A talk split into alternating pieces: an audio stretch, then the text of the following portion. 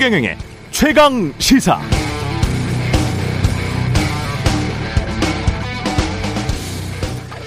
철마다 시시때때로 열리는 기자 백일장이 올해도 역시 돌아왔습니다. 과거에 성황리에 개최됐던 백일장으로는 박근혜 전 대통령 때가 있었죠. 당시 장원상을 받은 이데일리 기사 제목은 박 대통령 버킹엄 궁에 들어서자 비 그치고 햇빛 쨍쨍. 이 TV조선의 형광등 100개를 켜놓은 듯한 아우라와 비견될 만한 문장이었습니다. 어, 기억하시나요? 이재용 삼성전자 부회장이 가석방 됐을 때, 그리고 뭐 갤럭시나 현대차 신제품이 나왔을 때, 이럴 때도 대대적인 기자 백일장이 열리기도 하죠. 이번 백일장 주제는 예상하시는 대로 윤석열 당선인입니다. 정론진이, 전문진이 하는 언론사 소속의 내로라 하는 문제들이 참여해서 우열을 가리기가 힘들었지만 엄정하게 제 마음대로 1, 2, 3등을 한번 정해봤습니다. 3등 아시아경제 제목은 대식가 윤석열 식사정치 양념갈비 먹고 디저트는 민트초코 문장이 이렇습니다. 당선인 측 관계자는 주변 상권을 살리고 시민들과의 소통을 할 수 있는 행보를 이어 가기 위함이라고 했다. 2위는 세계일보 제목은 후추간도 직접 김치찌개, 짬뽕, 피자, 윤 당선인 공개 오찬 연일 화제. 당선인이 혼밥은 하지 않겠다던 후보 시절 약속을 100% 이행하고 있다. 3위, 2위도 명문이지만 1위는 참으로 압도적입니다. 매일경제 제목 청와대 회동 무산된 날 윤석열 번개로 찾은 김치찌개집 가보니 가격이 무려 르포라는 말머리가 붙었고 기자 3명이 이름을 올렸습니다. 초대형 프로젝트인 거죠. 문장도 송강 선생의 3위인 곡을 무색하게 하는 절창입니다. 김은혜 대변인은 국민이 있는 현장 속으로 가서 실제 눈을 맞추고 어루만지는 행보라고 설명했다. 윤 당선인이 국자로 찌개를 뜨는 모습이 전파를 타자 정계 일각에서는 국자 주도권이라는 말이 나오기도 했다. 예전에 호주 공영방송에서 했던 매체 비평 프로그램이 있었는데요. 여기서 매주 최악의 기사를 선정해서 해당 기자에게 상으로 죽은 생선을 상으로 주는 걸 본 적이 있습니다. 마음 같아선 이분들에게 이거 하나씩 보내드리고 싶네요. 부끄러움 한 상자씩 마음으로 보내드립니다. 축하드립니다. 안녕하세요. 3월 23일 최경영의 최강시사 출발합니다. 저는 이번 주한주 임시 진행을 맡은 뉴스타파 기자 김경래입니다. 어, 최경영의 최강시사는 유튜브 라이브 당연히 보실 수 있고요. 문자 참여 기다립니다. 짧은 건 50원, 긴 건 100원, 샵 9730이고요. 어, 유튜브나 콩 이용하시면 무료로 참여하실 수 있습니다. 문자 많이 보내주시고요. 오늘 인터뷰에서는 어, 청와대 이전, 아, 대통령 집무실 이전이죠. 이 문제 계속 다뤄야 될 것 같아요. 어제 국방위가 좀 뜨거웠습니다. 국회. 민홍철 국방위원장 만나보고요. 그리고 어제 인수위에서 코로나 방역을 좀 전환하겠다라는 취지의 내용이 나왔습니다. 어, 지금까지는 정치 방역이었고 과학, 과학 방역을 앞으로 하겠다는 건데 이게 어떤 의미인지 인수위 코로나 대응 특위 최재욱 교수도 만나보겠습니다.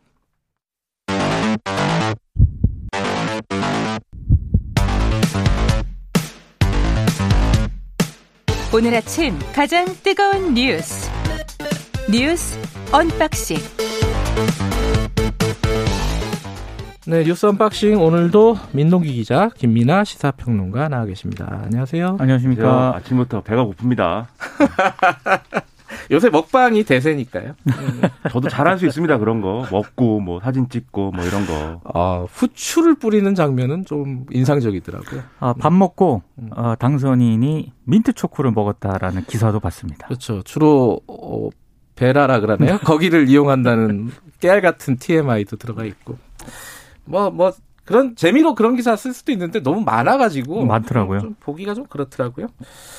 어, 해마다 열리는, 해마다가 아니라 철마다 열리는 백일장이긴 한데, 좀 이런 정론지나 이런 쪽에서는 좀 스스로 정론지라고 자부하는 쪽에서는 이런 거좀안 했으면 좋겠다라는 생각도 좀 들어요. 아니면 좋은 정보를 줬으면 좋겠어요. 그래서 그 김치찌개집 가격 뭐 이런 거는 저는 오히려 뭐 좋은 정보가 될 수도 있다고 생각합니다. 근데 가격이 잘 안 나요. 제목은 아, 가격은 그랬는데 나오긴 나오는데 아주 깨알 같고. 아니, 가격을 가르쳐 줘야지요. 그러면 가격이 나오긴 하는데 맛있다는 얘기는 나오더라고요. 자, 어, 그 얘기 어, 청와대 어, 대, 아 이게 계속 헷갈려. 대통령 집무실 이전이죠. 음, 이 얘기 지금 계속 갈등을 빚고 있는데 문재인 대통령이 어 본인이 직접 입장을 또 밝혔습니다. 국무회의, 국무회의 자리였죠. 그러니까 국무회의에서 어제 그러니까 어떻게 보면 원칙적인 얘기를 한 거예요. 그렇죠. 지금 뭐 헌법이 대통령에게 부여한 국가 원수이자 행정 수반, 군 통수권자로서 책무를 다하는 것을 마지막 사명으로 여기겠다. 네. 원칙적인 얘기를 했는데 일단 국방부 청사로의 집무실 이전 계획에 그 전에 이제 사실상 반대 의견을 표명을 한 데다가 어제 박수현 청와대 국민소통수석이 어, 인터뷰를 굉장히 많이 했습니다. 네. 많이 했는데 에, 핵심적인 내용은 용산 자체에 대해서 청와대가 판단하지는 않는다. 근데 음. 다만 시간이 너무 촉박하다. 그런 우려를 전하는 것이다. 이제 이렇게 얘기를 했거든요. 근데 이 입장이 나온 뒤에 인수위 쪽에서 우리는 청와대를 가지 않는다라는 입장을 다시 한번 밝혔습니다. 그러니까 통이동에 마련된 인수위 당선인 집무실에서 취임 직후 업무를 시작을 하겠다. 이렇게 얘기를 했거든요. 근데 지금 언론 보도를 보니까 여기까지는 비슷한데 약간 나뉘는 부분이 있어요. 그치 청와대 벙커를 사용하니 많이 뭐 이런 얘기들이 그러니까 좀 있더라고요. 한겨레는 청와대 벙커를 사용할 수밖에 없다. 그래서 음. 통이동, 서초동, 청와대 세 곳으로 대통령 이제 업무 보는 곳이 쪼개지게 된다. 그러니까 이렇게 서초동이 자택이고 자택이고 그죠. 통일동이 사무실이고 그렇습니다. 음. 그러니까 청와대 벙커까지 사용하니까 이게 세 음. 곳에서 업무를 보게 될 가능성이 있다. 이게 좀 비효율적 아니냐 이런 우려를 전하는 반면에 한국일보 같은 경우에는 어, 통이동 집무실을 사용하는 기간에도 청와대 벙커 사용하지 않고 용산 국방부 청사의 벙커를 사용하겠다. 이게 이제 인수위발 쪽에서 나온 얘기거든요. 그러니까 아직 명확하게 정해지지 않았다는 그렇습니다. 뜻이네요. 이게 엇갈리는 걸 어떤 보면 인수위 관계자를 붙잡고 네. 얘기를 들었느냐에 따라서 네. 조금씩 나뉘는 그런 부분이 있는 것 같습니다. 음, 알수 없는 것들이 너무 많아요. 너무 많고 분명한 거는 어 서로 뭐 저 분위기가 안 좋다 이거 하나만 이제 확실한 것 같습니다. 왜냐하면 문재인 대통령이 국무회의에서 굳이 어쨌든 이 문제를 강조한 거잖아요. 네. 군 통수권자로서 책무를 다하는 게 마지막 사명이다. 무슨 얘기냐면은 어쨌든 이제 5월 9일 이제 딱 지나가면은 그 순간에 군 통수권자로서의 권한 그리고 어쨌든 그 위기 관리 상황에 대응할 수 있는 그런 권한 이런 것들을 윤석열 당선인에게 넘겨줘야 되는데 네. 그게 1분 1초라도 어쨌든 비면 안 된다라는 얘기를 지금 굳이 하는 거지 않습니까? 뭐 원칙적으로는 맞는 얘기긴 하죠. 그렇죠. 음, 이 얘기를 하- 한 것에 어떤 온도 차가 좀 느껴지는 게 박수현 수석이 어제 하루 종일 나왔습니다. 제 방송에 아침부터 저녁까지. 아, 그것도 극한 직업이네요. 그렇죠. 예. 하루 종일 똑같은 얘기를 반복했어요. 지금 민동기 기자님 말씀해 주신 대로. 이 이전에 반대하는 게 아니다. 그런데 네. 이런 난점이 있으니까 좀 해결해 보자는 것이고 이 집무실 이전 문제를 사전에 이렇게 논의하거나 협의한 적이 없지 않느냐. 그러니까 얘기를 해보자. 뭐 이런 톤이었거든요. 제가 볼 땐 톤이 좀 달라요. 이게 톤의 어떤 그, 어, 뉘앙스가. 음, 그리고 윤석열 당선인 측도 인수위 대변인, 김은혜 대변인이나 뭐 이런 쪽에서 하는 얘기는 이제 좀 읍소에 가까운 얘기도 하고 뭐 이랬습니다. 네. 근데 오늘 보도 나온 일하고 거- 싶습니다. 뭐 이런 이런 그렇죠. 거. 네. 그렇죠.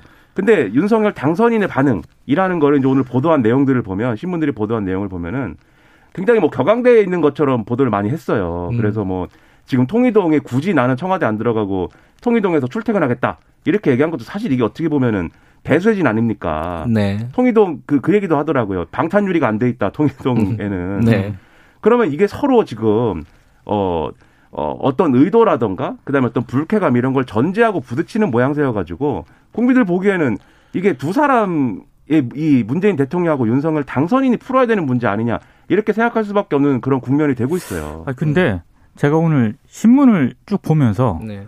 도대체 왜 이렇게 윤석열 당선인이 청와대 안 들어가려고 하느냐? 이유가 뭐냐 도대체? 이유가 뭐냐? 예. 근데 제가 보니까 경향신문하고 동아일보가 아주 재밌는 분석을 했더라고요. 어떤 분석? 경향신문 같은 경우에는 지금 윤석열 당선인이 취임하고 나서 여러 가지 뭐 여가부도 폐지한다 그러고 이제 국무총리도 인선을 해야 되지 않겠습니까? 네. 이게 당선인 마음대로 할 수 있는 사안이 아니라는 다 겁니다. 국회를 거쳐야 되는 거죠. 그러니까 민주당하고 협의를 해야 되는 그런 상황이기 때문에 당선인 마음대로 할 수 있는 게 거의 없는데 네.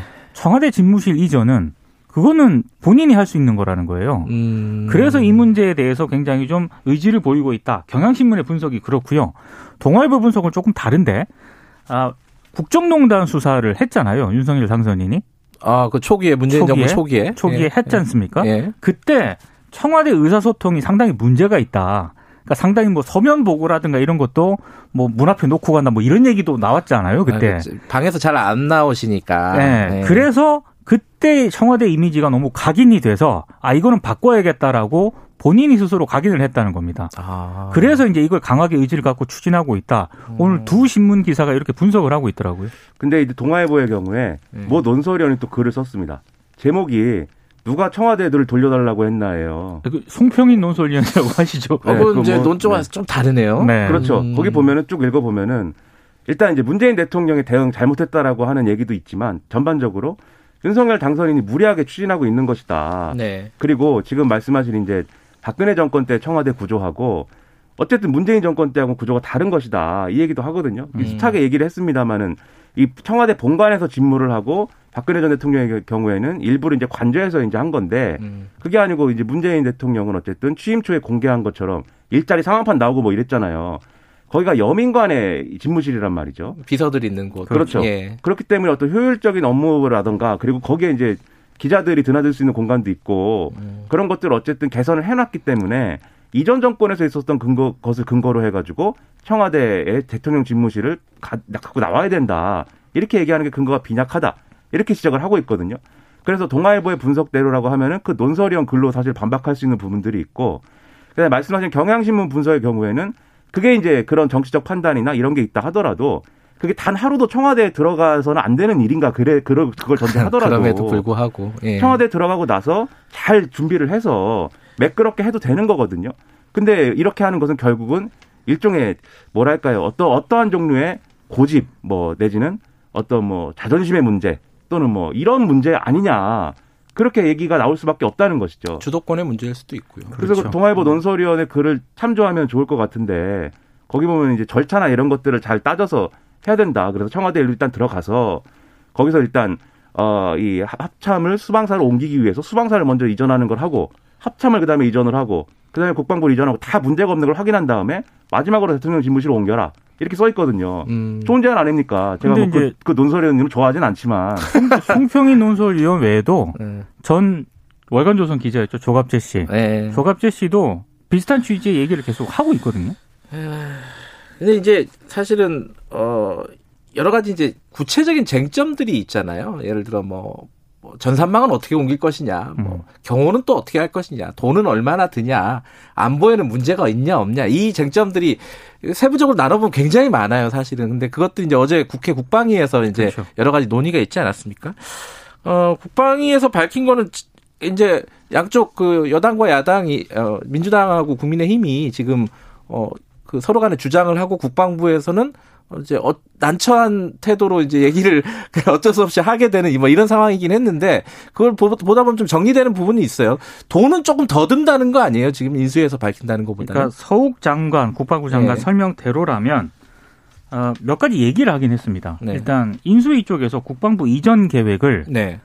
지난 14일 처음으로 이제 계획 수립을 요청을 했다는 겁니다. 14일이면은 뭐 얼마 전이네요. 그죠? 그러니까 음. 당선 윤석열 당선인이 20일에 기자회견을 통해서 이 얘기를 음, 했거든요. 네. 그러니까 국방부한테 이전 계획을 수립하라고 한 지한 6일 만에 음, 이제 발표를 했다는 것. 네. 그래서 이제 언론들의 보도를 보면 결국에는 이게 졸속으로 결정한 음. 것 아니냐 이런 문제 제기가 하나 있고 또 하나는 지금 인수위가 이전 비용으로 496억 6억을 일단 얘기를 하지 않았습니까? 근데 서 국방부 장관이 어제 밝힌 내용을 보면 어 일단 분산 배치가 된 거를 나중에 국방부 네. 부서들이 막 분산이 될 거 아닙니까? 예. 이거 나중에 이제 통합하려면 이거보다는 훨씬 예산이 더 든다. 그래서 대략적으로 추산한 게 한 420억 정도 이사 비용이 이사 비용이. 예. 예. 어제 근데 인수위에서 얘기한 거는 또 뭐 합참 새로 짓는 거 1,200억은 그 전에 얘기했었고 어제 얘기한 건 5천억 미만 정도가 들 거다. 이게 뭐 이게 숫자들이 뭐 계속 바뀌어요, 이거는. 그러니까 전제가 뭐냐인 건데 그렇죠. 음, 지금 논의의 전제를 이제 청와대 집무실을 이 처- 대통령 집무실을 이전하는 비용에 국한해서 놓고 보면 네. 예를 들면 합참을 이전할 필요는 지금은 없다는 거예요. 그런데 음. 장기적으로는 이전할 필요가 있을지도 모른다. 그거는 이 정부 차기 정부에서 판단하겠다. 그리고 만약에 이전을 한다고 하면 거기에 들어가는 비용이 1,200억 원이다. 이런 거고 음. 지금 당장 우리가 이 어, 이 집무실 이전에 써야 될 비용은 496억이다라고 하는 거예요. 그러니까 최소 비용을 사실은 얘기하는 거죠. 네. 이사에 필요한 비용을 얘기하는 거고 우리가 비유를 하자면 우리가 이사를 하고 나면 그 이사를 한 거에 따라서 들어가는 또 부대 비용이 있잖아요. 예. 예를 들면은 직장이 멀어져 가지고 뭐 이 차량 유지비가 더 들 수도 있고 예, 예. 또는 이제 여러 가지 주변 환경이 바뀌어 가지고 그거에 대한 어떤 비용이 들어갈 수도 그래서 있고 집 바뀌면 뭐 소파도 새로 사야 되고. 그렇죠. 그렇죠. 그런 비용 제하고 물가 상승률이란 단어도 나왔어요. 네, 포장 포장 이사 비용만 따지자 이제 이 얘기가 이제 496억이고 예. 거기에 추가로 그럼 나중에 얼마나 들어갈 거냐라는 것은 그때 가봐야 안다는 거예요. 결국은 얘기가. 어쨌든 돈 문제는 그렇고 이제 또 가장 핵심이 그거잖아요. 안보 공백이 생기냐 안 생기냐. 지금 이제 문재인 대통령이 얘기한 거는 단 1분 1초라도 공백이 있으면 안 된다라는 그렇죠. 원칙인데 국방부 뉘앙스는 어- 어떻게 봐야 되죠? 그러니까 뭐 크게 문제는 없다라고 봐야 되는 건가요? 이게 조금 바쁘긴 한데 뭐 어- 어떻게 대답을 한 겁니까 그러니까 이게? 합참 쪽에서는 큰 문제는 없다. 음. 대비 태세는. 음. 그러니까 이거를 또 원칙론적인 대답이다라고 해석을 한 쪽이 있고 음. 조선일보 같은 경우에는 이 결국에는 문제가 없다는 뜻이다라는 쪽에 방점을 찍었고요. 대신에 이제 국방부 장관은 뉘앙스가 조금 다릅니다. 그러니까 안보에 약간 공백이 생길 수도 있다라는 음. 취지로 얘기를 했고 특히 방공시설 추가 설치하는 그런 문제 있지 않습니까? 아, 뭐, 뭐, 아파트 옥상에다가 포를 설치하니 많이 뭐 이런 얘기들이 네. 그러니까 떠돌았죠. 비행 예. 금지 구역 있잖아요. 예. 이런 거를 지금 예, 청와대 주변 반경 8km가 지배 주이 음. 비행 금지 구역인데 인수위 쪽에서는 국방부 중심으로 3.7km 정도 축소를 하면은 추가적으로 이제 군사 시설을 뭐 구축할 일은 없다라고 얘기를 했는데 예, 서욱 국방부 장관 얘기는 그거는 추후에 다시 검토할 문제다. 그러니까 단정적으로 얘기할 수 없는 그런 상황이다라는 그런 취지로 얘기를 하고 있습니다. 그러니까 지금 언론이 지금 말씀하셨듯이 이제 그분이 합참 차장인지 그래요. 예, 그 맞아요. 차장. 얘기한 예. 사람이. 예. 근데 그분이 군인이지 않습니까? 그러면 예. 현역 군인인데 현역 군인한테 우리가 이러저러하게 뭐 국방부도 옮기고 뭐 합참도 일부 이제 사무실 사무 공간을 조정하고 이러면 이 안보 공백이 생깁니까? 이렇게 물어보면 군인이 네. 안보 공백이 생기겠는데요. 이렇게 대답하겠습니까, 군인이? 아, 철저하게 안보 공백이 생기지 않게 하겠습니다. 이렇게 굉- 하겠지. 굉장히 짧았기 때문에 원칙론적인 대답을 한 거라고 봐야 될 것 같아요. 그래서 어느 정도 국, 박정환 합참 차장이네요. 네. 네, 그 어느 정도 국방부 장관이 뭐라고 했는지가 더 중요해 보이는데 왜냐하면 국방부 장관은 어쨌든 장관이기 때문에 나름대로의 여러 가지 당이 어, 이 단기적인 정무적 판단 이런 걸 해야 되잖아요. 네. 근데 이렇게 얘기를 하고 있어요. 어쨌든 4월 달에 정세가 심상치가 않기 때문에 이러한 것을 경유하면서 이제 이전하고 이런 문제에 있어서는 불안함이 분명히 있다. 이렇게 얘기를 하는데 어제 국방에서 좀 재미있었던 광경이라고 할까요? 문제가 뭐가 있냐면 군 출신의 또 의원들이 있지 않습니까? 그렇죠. 장성, 장성들이 맞아요. 있죠. 예. 다 이 문제에 대해서 전문가들일 거 아닙니까? 음. 아, 굉장히 심도 있는 토론을 했습니다. 어제. 그래가지고 이 위기 관리 시- 이 상황 시스템이 서버가 어디에 있는지도 우리가 알게 됐고 대전에 있, 있기 때문에 아, 대전에 있어요? 네. 청와대, 네, 청와대에 있는 그 시스템을 용산으로 옮겨오기가 그리 어렵지 않다. 음. 회선만 하나 더 다운된다. 뭐 음. 이렇게 얘기하시, 얘기도 하고. 그 다음에 이제 예를 들면 군, 군 조직이라는 거는 장소가 이동이 돼도 지휘를 할 수 있게 하는 시스템이 이미 구축이 돼 있기 때문에 음. 합참이 뭐 남태령으로 가도 거기서 쉽게 그냥 뭐 단말기를 꽂아고 음. 할수 있다. 뭐 이런 얘기 다 나오고 어제 상당히 중요한 얘기들이 많이 나왔습니다. 그러니까 기술이 지금 많이 바뀌었기 때문에 달라졌기 발전했기 때문에 그게 어렵지 않다라는 주장이 있는 거고 또 뭐 경험칙상으로 보면은 아무리 그래도 바꾸면 문제가 생기기 마련이거든요. 그렇죠. 그리고 이 인수위가 내놓은 여러 가지 이제 이렇게 하면 해결 가능하다, 저렇게 하면 보완 가능하다라는 게 사실 어쨌든 지금대로 하면 안 되는 거지 않습니까? 뭔가 네. 바꿔야 되는 거지 않습니까? 지금 말씀하신 대로 우리가 투표도 그랬어요, 사실. 투표도 지난번에 이제 대선 때 뭐 소쿠리 투표 이래가지고 난리가 한 번 났잖아요. 네네. 그게 시뮬레이션 했을 때 그 문제가 발생했을까요? 발생 안 했을 겁니다. 해보니까는 문제가 생기잖아요. 우린 늘 그래요, 사실. 예, 아니, 뭐 이사 가보면은 멀쩡할 것 같은데 갑자기 비가 새고 막 이러잖아요. 그래서 네. 몰랐던 게 바- 나오는 거니까. 물건이 막 없어져요. 그리고 분명히 다 갖고 왔는데. 그 누가 가져간대요, 그거. 여론조사가 나왔어요. 어, 대선 끝나고, 대선 때 너무 여론조사를 많이 해서 이건 안 하나? 돈이 없어서 안 하나? 이런 생각이 들 정도로 여론조사를 안 하더라고요. 근데 어제 토마, 미디어 토마토? 어, 에서 여론조사가 나왔는데, 이건 읽어드려야 되네요. 95% 신뢰 수준, 오차범위 플러스 마이너스 3.1%포인트. 어, 58.1%는 반대한 거죠? 반대했죠. 그죠? 옮기는 네. 걸 반대한 거고. 네. 33.1%는 찬성하고. 뭐 일- 일단 이 정도인 것 같은데 뭐 여론조사 하나라서 그죠? 그렇죠. 뭐몇 몇 개가 더 나와야지 좀 정확하게 알 수 있을 것 같긴 합니다. 전반적인 여론은 뭐 네. 어, 아직 이제 판단을 뭐 쉽게 내리지는 못하는 부분이 있고 네. 뭔가 어쨌든 이 집무실을 이전한다고 하니까 약간 불안감이 있는데 그 불안감을 해소해 줄 만큼의 답을 지금 못 주고 있는 상황이다라는 거는 어느 정도 이제 얘기할 수 있는 것 같아요. 네. 근데 이게 사실 그러면 이 이런 여론조사도 한번 해봐야 됩니다. 문재인 대통령과 청와대의 대응이 그럼 맞다고 생각하냐? 아하. 한번 물어봐야 돼요. 이거는 예. 맞는 거냐 그러면 예. 제가 볼 때는 이게 국민들이 볼 때 그래서 톤이 중요한 게 국민들이 볼 때 청와대의 대응이라는 게 이게 어쨌든 우려되는 부분이 정말 현실적으로 있고 음. 그거를 보완하기 위해서 지금 하고 있는 얘기다라고 받아들일 수 있으면은 국민들이 뭐 저런 얘기 할 수 있다 이해할 음. 텐데 그게 아니라 이게 새롭게 출범하는 정부를 발목을 잡기 위해서 뭔가 하는 거 아니냐 그리고 심지어는 지방선거에 이용하기 위해서 이렇게까지 하는 거 아니냐 이런 쪽에 더 이제 기울어지게 되면은 그건 오히려 상당한 어떤 어, 더 큰 파장이 일어날 수밖에 없는 거거든요. 네. 그래서 이런 측면에서 사실 청와대가 왜이 이 지금의 어떤 어 인수위의 어떤 여러 가지 절차나 이런 것들에 대해서 문제 제기를 하는지를 정확하게 계속 설명해 줄 필요가 있는 것 같고 윤석열 당선인도 이제 이런 얘기가 나왔을 때는 여기에 어떻게 대응하느냐를 두고 국민들이 또 앞으로의 국정 운영 방식이나 이런 걸 판단할 거거든요. 네. 근데 아이 뭐 이 지금 정부가 안 들어주면 나는 요 통일동에서 계속 있겠습니다. 뭐 이런 방식으로 반응하는 것이 어떻게 비추겠느 비치겠느냐. 그걸 사실은 생각을 해봐야 되는 거죠. 알겠습니다. 뭐 경호 문제는 뭐 여러 가지 얘기가 나오는데 뭐 많이 했던 얘기라서 넘어갈게요. 어, 다만 좀 그 생각은 들더라고. 경호라는 걸 조금 패러다임을 바꿔야 되는 시점이 아닌가라는 생각은 들어요. 너무 과잉이라는 지적들도 있잖아요. 근데 그렇죠. 또 분단 상황을 생각해 보면 그게 쉬운 일인가라는 생각도 들고 뭐 나중에 이건 얘기할 기회가 있을 것 같습니다. 아, 저는 없겠네요. 이번 주까지만 하니까. 모를 모를 일입니다. 또 네. 어떻게 될지 몰라요. 자, 그 다른, 아, 다른 얘기도 이게 비슷한 얘기네? 이게 그, 둘이, 윤석열 대통령 당선인 당선인과, 아, 헷갈립니다. 문재인 대통령, 현 당- 대통령이 회동을 하는데 이 문제만 있는 게 아니잖아요, 지금. 인사 문제가 있잖아요. 요거는 이제 뒤에 계속 보도를 나오는 거 보니까 대, 대략 왜 그런지는 알겠어요. 그죠? 매듭이 좀, 아니, 매듭이란다. 가닥은 알겠어요. 지금 갈등의 가닥은. 지금 상황이 어떤 상황입니까? 뭐 때문에 안 되는 겁니까, 지금? 그러니까 21일에 네. 이철이 이 정무 수석하고 장재원 당선인 비서실장이 만났잖아요. 네. 근데 이런저런 얘기를 했는데 이제 합의점을 찾지는 못했거든요. 근데 이제 오늘 보도 나온 걸 보면 당시 이제 그 감사원 인사 문제를 가지고 감사위원들 두 위원들. 명이 있는 거죠. 그렇죠. 예. 두 명인데 일단 인수위 쪽에서 당선인 쪽에서는 어, 문재인 대통령이 손을 떼라. 음. 이건 인사를 우리가 하겠다. 요런 네. 입장인 반면에 지금 이 이철희 정무수석 같은 경우에는 두 자리 가운데 최소 한 자리는 지금 문재인 대통령이 인사를 단행하겠다. 음. 요게 아마 평행선을 달린 것으로 보입니다. 그래서 이제 이거는 좀 청와대 입장에서는 두 자리 다 하겠다라고 하는 거는 이건 무리한 주장이다. 음. 이제 인수위 쪽에서는 아 이거 우리가 할 수 있는 건 아니냐 왜 알박기를 하려고 하냐 뭐 이런 얘기까지 나온 것 같아요. 그래서 결국에는 만날 것인가가 중요한 문제 아니겠습니까? 근데 언론 보도를 보니까 이런 상황이라면은 안 만날 수도 있다라는 보도가 조심스럽게 나옵니다. 특히 윤 당선인 측 핵심 관계자가 언론에 여러 차례 등장을 하는데 이런 얘기를 하더라고요.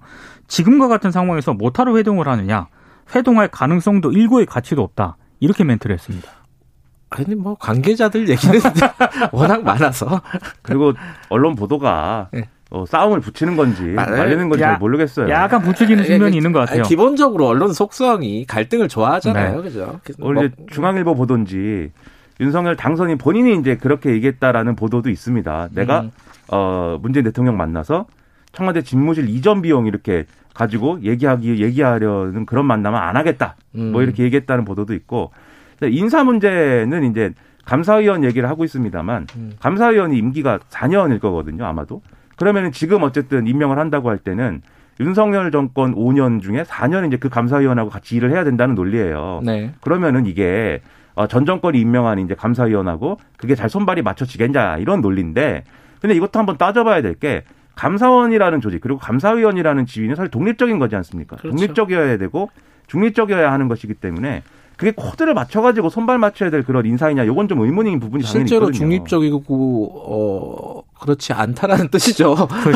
근데 그렇죠. 근데 예를 들어서 이번 정권, 이 문재인 정권에서 감사위원 인사했던 거 이런 거 생각해 보면은 그 김호수 검찰총장이 사실 검찰총장이 되기 전까지 모든 인사의 이름이 나왔던 사람인데 네. 감사위원 임명이 결국 관철이 안 된 거잖아요. 그리고 그때 관철을 못하게 한 감사원장은 지금 국민의힘 국회의원으로 가- 된 거지 않습니까? 예, 공로. 예. 네, 근데 네. 이런 상황인데 이런 상황인데 이제 감사위원 두 자리에 대해서 한 자리를 얘기하는 것을 그냥 알박기다 이렇게 단순하게 얘기할 수 있는 건좀 의문이고 하지만 그럼에도 불구하고 어쨌든 그럼에도 새롭게 집권한 사람들의 의견을 또 들어야죠 청와대 입장에서는 어느 정도 네. 또 들어서 인사를 하는 그런 뭘 협의하고 조율을 하고 이해관계 좁혀나가고 뭐 이런 걸 보고 싶은데 서로 계속 평행선만 달리고 평행선의 개수만 늘어나고 이게 참 우려가 됩니다 아니, 지금. 평행선을 달려도 만날 수는 있는 거 아닌가 양쪽이 뭐 그런 아. 생각도 들어요. 이거 너무 제가 뭐 정치를 안 해봐서 그런 그런 생각이 아닙니다. 드는 건지 오늘 모르겠어요. 조선일보 사설 제목이 네. 그럼에도 두 사람 만나야 된다는 취지의 당연히. 조선일보가 저랑 생각이 같군요. 네 그렇습니다. 너무 저- 조선일보 왜 이렇게 미워하십니까? 아니 아니 미워하는 게 아니라 같아서 좋다는 얘기죠. 많은 독자를 가지고 있는 신문인데 아닙니다. 아 뭐가 아니죠? 제가 제가 어, 미워하지 않습니다. 자 여기까지 듣겠습니다. 고맙습니다. 고맙습니다. 뉴스 언박싱 민동기 기자 김민아 평론가였습니다. 지금 시각은 7시 45분입니다.